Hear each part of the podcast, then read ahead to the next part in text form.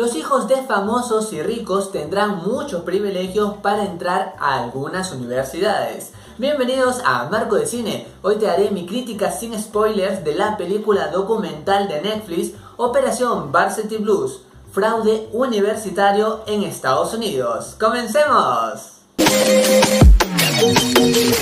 Lo primero que debo decirte es que no es necesario que estés empalpado de esta noticia para entender esta película documental ya que de una manera muy audaz la narración nos cuenta todos los detalles. La introducción es excelente y esto ayuda a que uno pueda entender de una manera muy sencilla todo lo que vamos a ver en la pantalla.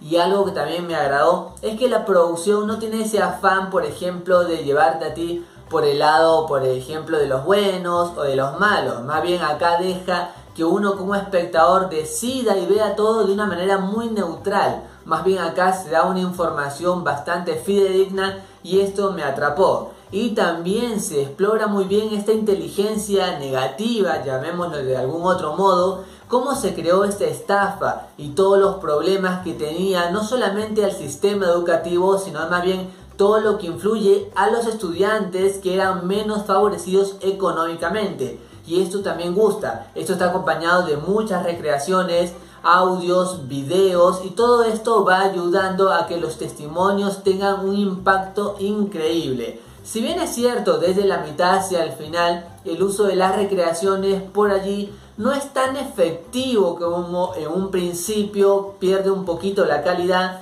en ningún momento me aburrí, siempre la pasé entretenido viendo esta película documental Así es que se disfruta, pero sobre todo te quedas pensando de todas las personas que tienen esta forma de actuar, de tratar de tener como que un privilegio por tener algo más de dinero. Y esto obviamente te deja un buen mensaje para pensar.